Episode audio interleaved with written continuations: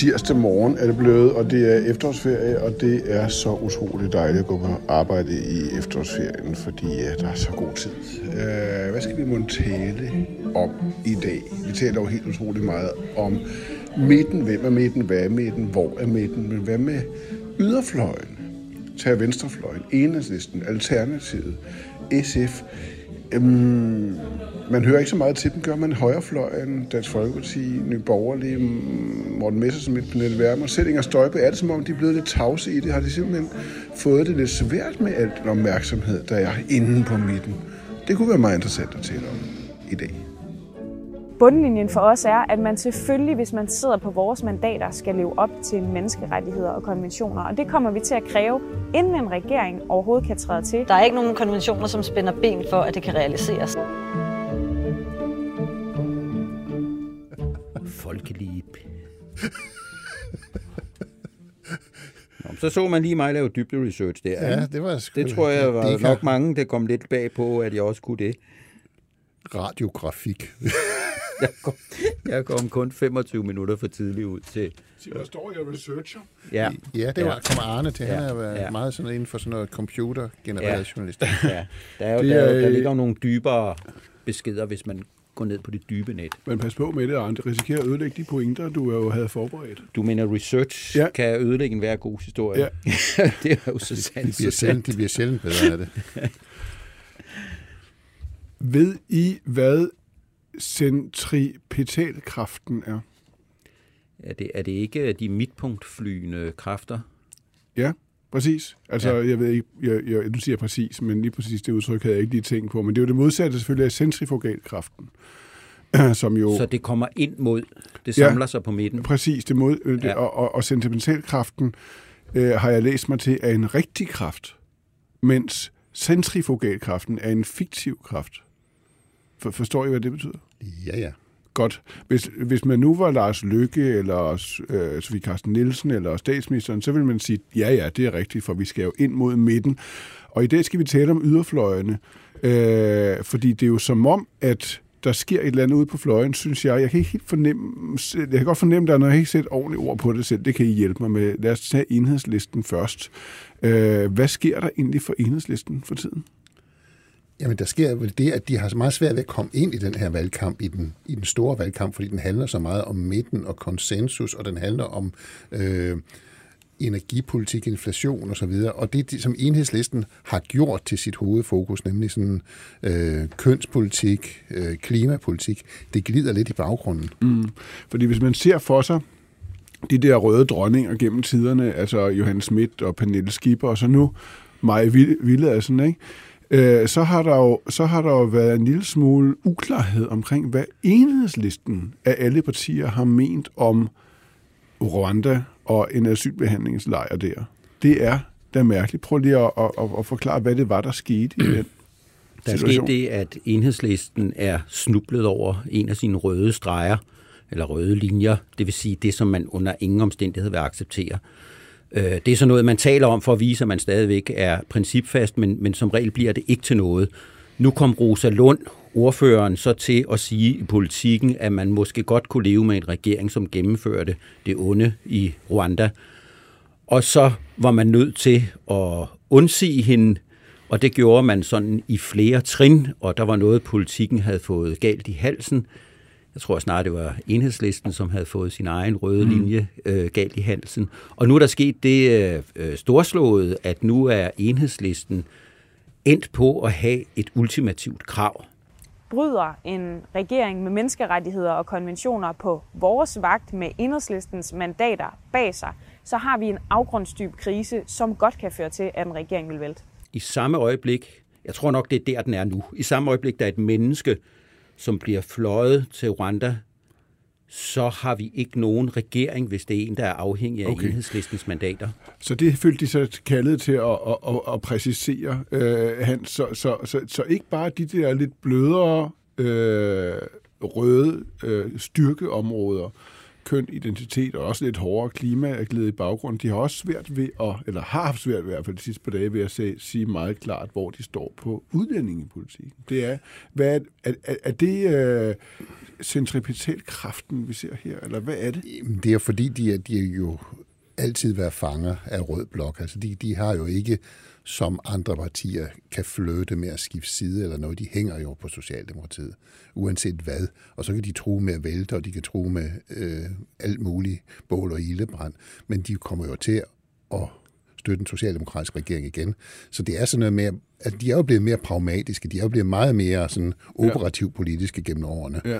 Ja, og det er jo det, de stadigvæk slås med, hvor langt skal de af den vej. Ja, og i den konkrete valgkamp, lad os lige tage de hårde facts. Sad du faktisk og researchede på en meningsmåling, var det det? Ja, det var der, jeg var. Understøtter den overhovedet det, vi taler om? Altså, der går det i en helt anden retning. Ja, men man kan sige, at vælgerne har det med lidt at glemme Enhedslisten. De er slet ikke i nogen katastrofe, men deres meningsmålinger er vigende. Og i den seneste fra Voxmeter, den kom søndag, der var Enhedslisten nede på 6,6, og det tror jeg bestemt ikke, man er tilfreds med. Jeg tror mere, man synes, man er et 8%-parti. Okay, fordi det, altså, hvis man bare ser på top 5 i partiet, det er jo ret stærke navne, de har for tiden, som er inde i rotationen. Altså, der er selvfølgelig Maja Villadsen på toppen, så er der Pelle Dragsted, Trine Pertur Mag, Søren Søndergaard, og så også Rosalund Lund. Og altså, er det som om, de har svært ved at brænde rigtigt igennem de her... Meget, men de har svært ved at komme til ord i den politiske debat, der er lige i øjeblikket, som handler om nogle ting, som de ikke rigtig er hjemme i. Så det er det, der de har svært ved. Hvordan kommer de til fadet? Men hvorfor det? Når Socialdemokratiet går mod midten, så burde det være endnu nemmere altså, at lave en klar kamp. Man skal jo huske, at de har jo fået en kurv af Socialdemokratiet. Socialdemokratiet har jo sagt, at de vil have en regering hen over midten. Den inkluderer næppe Enhedslisten. Så kan man forestille sig, at man måske er blevet lidt desorienteret og lidt retningsløs, fordi Enhedslisten har været ret gode til at sige, selvfølgelig ved alle, at vi er imod en stram udlændingepolitik og Rwanda osv., men egentlig koncentrerer vi os om det store grødfad, der står inde på midten af dansk politik, det vil sige der, hvor vi har penge og omfordele fra de rige svin til dem, som har pengene behov. Nu er man ramt i et lidt politisk vakuum, hvor man er blevet gjort uinteressant i den påstand, Socialdemokratiet er gået ind i valgkampen med i hvert fald. Mm. Men der er der nogle klare kernepunkter for Enhedslisten, særligt for et menneske som Pelle Dragsted. Altså det der med økonomisk ulighed, det er sådan en mærkesag for ham. Ekstraordinær beskatning af særlige energiselskaber, der har ekstraordinær overnormal profit. Den ulighed, som de høje varmeregninger skaber, altså det der lige er guf for Pelle Dragsted. Jamen, men problemet er jo bare, at Socialdemokratiet også siger ekstraordinær beskatning. EU arbejder med ekstraordinær beskatning. Altså det er ikke et særstandpunkt, som de står med. Og det andet er jo, at Enhedslisten har jo argumenteret for høje afgifter, det skal være dyrt at brænde benzin af, det skal være dyrt at brænde energi af, og pludselig er det blevet hamrende dyrt, og så sidder man der. Så dyrt skulle det jo heller ikke være. I hvert fald ikke for nogen. Okay. Det her valg skal være et klimavalg. Jeg håber, du vil stemme rødt, stemme grønt, stemme Enhedslisten. Klimakortet ved jeg ikke, om jeg skal spille her, fordi altså, det er næsten for nemt at svare på.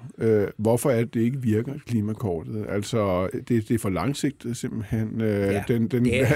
Den globale opvarmning, det er altså 2030. Vi har et par år til at vende skuden, som vi har sagt i flere år. Selv det virker. Nå ja, det må altså, vi tage os af senere. Her og nu, der løser man meget store her og nu problemer. Der sejler pramme med kul på de tyske floder, okay. og man taler om atomkraft i Tyskland igen og så videre.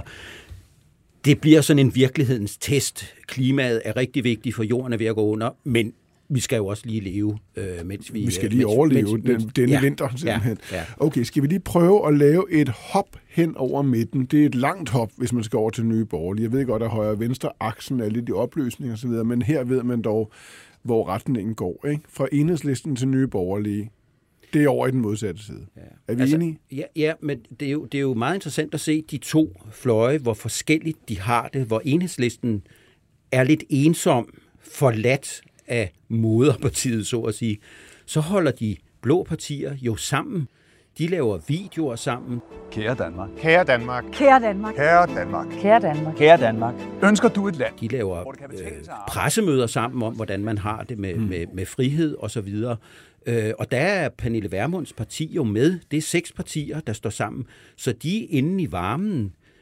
Og det er jo det gamle fløjparti. Okay. Det var jo dem, som ikke var til at have mere at gøre men ved det seneste valg. Nu har vi valgt Pernille Vermund, og der altså også Nye Borgerlige har altså fucket godt og grundigt op. Undskyld alle kære lyttere, jeg bruger sådan et udtryk med, altså det må være passende, når der bliver uklarhed om, hvad Nye Borgerliges politik egentlig er, når det gælder om borgernes ret til at vælge, altså var det homoseksuelle og jøder fra som hjemmehjælpere? Ja, det er selvfølgelig et strammet citat, men det er jo problemet, når man går ned ad den der vej, med at man kan begynde at vælge fra på det ene og det andet, og hvad med tørklæder. Kvinder med muslimsk hovedtørklæder, det er der nogle ældre, der er utrygge ved. Så kommer de næste spørgsmål, og hvem kan vi så også vælge fra? Altså, man er gået ned ad en vej med det der med tørklæder på hjemmehjælpere, som ingen ende har, fordi man kan jo blive spurgt om det ene og det andet og det tredje, og hvorfor kan man så vælge... Men det er bare en mærkelig rysten på hånden, tænker jeg, fordi ligesom der er det, var det på i Enhedslisten, og det handlede om noget, altså kernepolitik, om Rwanda, asylpolitik og flygtninge og så videre, og herover har vi jo altså Nye Borgerliges kernepolitik. Det handler om, sagen startede jo med, kan man få lov til at vælge en tørklædebærende sosu fra, ikke? Hjemmehjælper fra. Man kunne vække dem om natten. Og så men man har ikke fået tænkt frihedsbegrebet igennem over for en dybere modvilje mod indvandringen, som jo driver Nye Borgerlige stadigvæk. Og det var jo det samme problem, som Jakob Ellemann havnede i, og som Alex Vanopslagh også havnede i. Det er simpelthen... men man må sige, altså det var jo en journalist, som så at sige narrede Thiesen, som hun hedder, Mette Thiesen, til at sådan bekræfte, at ja, vi kunne vel også, det gælder også for jøder og homoseksuelle. Spørger journalisten, og så siger hun, det gælder generelt. Hvad og så er hun jødisk, jo fanget. Altså jødisk homoseksuelle hjemmehjælpere. Ja, så bliver det kan man egentlig, ikke? Så er det både jalelås og almindelig nøgle, der skal sættes på døren. Men altså, de reparerer det jo ved at sige, altså Pernille Vermund går ud og reparerer det i en pressemeddelelse og siger, selvfølgelig skal man kan vælge alle fra. Man skal så ikke regne med, at der kommer en anden. Der kommer ikke en ny hjemmehjælper. Du kan selvfølgelig formene hvem som helst. Men det er jo bare, man kan jo bare låse døren. Ja, ja. Så kommer der jo ikke nogen ind. Hvad siger virkeligheden i meningsmålingerne om Nye Borgerlige? Jamen altså, de står jo til at få et godt valg, fordi de fik kun 4 mandater sidst, og i øjeblikket står de vel til en 6-7 stykker, eller 8 måske. Men sammenlignet med for nogle måneder siden, hvor man kunne have meningsmålinger på 7 og 8, så er man altså nu nede, og nu er det igen Voxmeter fra i søndags på 4,5. Det er pænt, men det er ikke prangende. Men der er sket det, at Vermund, som var den nye pige i klassen i forhold til Dansk Folkeparti, hun er pludselig ikke den nye pige længere. Hun er den halvgamle pige, og så er Støjberg den nye pige i klassen på den fløj. Så pludselig er de også lidt sådan støvede.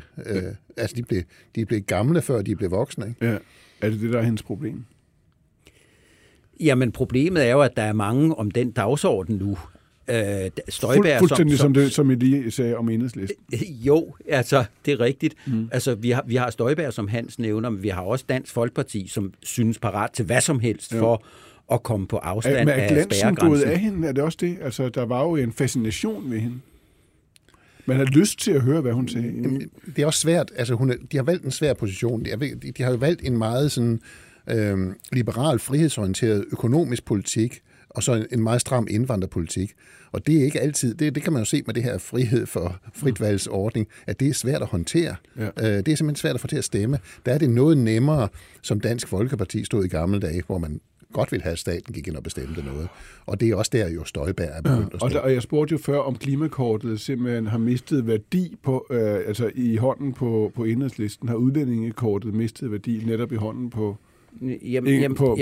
På Pernille Vermund? Jamen, det er også historien om en succes, fordi Nye Borgerlige havde som ambition at blive anerkendt som et ligeværdigt borgerligt parti side om side med Venstre og Konservative. Og det er de blevet. Men det koster selvfølgelig noget på den sprælskhed og den attraktion og fascination, der ellers har været ved partiet, fordi så bliver man mere pragmatisk, mere imødekommende. Så det er både en succes og en sådan affortryllelse, der er sket af partiet. Og det, der er jo også sket med Enhedslisten, der er jo ingen, der i dag tror, at de vil nedlægge politiet og gennemføre en socialistisk revolution. Ikke nu. Ikke endnu. Ikke for nærværende. Okay, vi slutter af med at teste, og jeg vil være large og sige, at det er en af mine egne ledere, som jo understregede, det som jeg har sagt det flere gange, at det der med at søge hen over midten og påstå, at en centrumregering hen over midten vil være løsningen på alle problemer, fordi det løsriver os fra blokkenes favntag. Og min pointe har hele tiden været, at det er meget godt, men det vil radikalisere blokkene. Det vil gøre yderfløjene meget mere markante og radikale. Og er det her en test egentlig på det? Fordi det tyder jo på, at der er ved at ske det modsatte. Altså er virkeligheden ved at bevise, at det ikke er helt rigtigt. Mm. Højrefløjen bliver mere pragmatisk, venstrefløjen bliver mere pragmatisk, fordi der er det der sug fra midten. Jamen det er jo ikke, nu er vi i valgkamp, og det er jo ikke en realitet med en midterregering, og det bliver det måske heller aldrig. Men vi, altså testen er jo, når det bliver en realitet. Og der er jo, som også nogen argumenterer, som også borgerlige partier argumenterer, der skal være et sted at gå hen, hvis man er vred. Hvis man er imod regeringen, skal der være et sted at gå hen. Og hvis det er en bred midterregering med stort set alle partier, så bliver det fløjene, der vinder på længere sigt. Men jo ikke lige nu i valgkampen, hvor alle synes, at tingene skal ordnes. Altså, jeg vil sige, at den leder jo mindst af en halv sandhed. Altså, og det er jo altså sådan, at dem, der bliver holdt ude... Man kommer ikke længere med ham. Nå, men dem, der bliver holdt ude, har det jo med at blive mere radikaliseret. Og det kan vi jo godt sige, det er det, der sker nu. Mm. På højre fløj, der er man kommet ind i varmen og er pragmatisk i håbet om at kunne få del i regeringsmagt. Det var Nye Borgerlige, vi talte om. På venstre fløj, der har vi set både radikale, som har fået en kurv, og Enhedslisten, som har fået en kurv, lige pludselig igen at blive partier med ultimative krav, som plejer at være sådan et stigma på partier, som er sådan uden for det regeringsduelige, som man siger. Så jeg synes, den har en del for sig, den leder. Der er jo noget med de der krav der, altså de ultimative krav, der får en vis... altså, det er interessant, hvem det er, der siger dem, og hvordan de siger det. Ja, og det altså, historisk er det jo venstrefløjen, der har ejet de ultimative krav. De kommer fra VS, og så blev de adopteret af Enhedslisten, som at vi stemmer ja til alle forbedringer og nej til alle forringelser. Det er jo en ultimativ tilgang altså til politik. Altså nej til alt ud af det hele, som det der batch lød. Ja, ja, det var ikke kun det. Ja. Så har det der spøgelse af ultimative krav, det har så været via Liberal Alliance i Samuelsens tid, så har det været ude og vende hos Nye Borgerlige, og nu er det så fløjet hele vejen hen over dansk politik tilbage til Enhedslisten og deres venner i Radikale Venstre. Mm. Yeah. What a flight. Skal vi sige, at det var det? Ja. Yeah. Hvad? Ja. Yeah.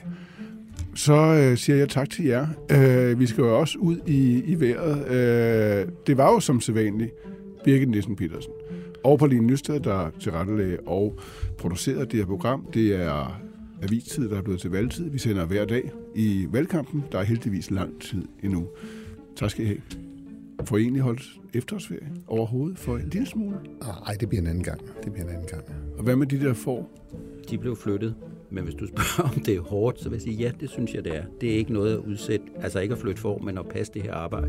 Er det? Det er ikke noget at udsætte ældre mænd for. Jeg beklager meget. Det går jo, man holder sig jo op på. Han er utrættelig. Ja. Han er jo også yngre end mig. Ja, han virker også yngre end mig. Ja.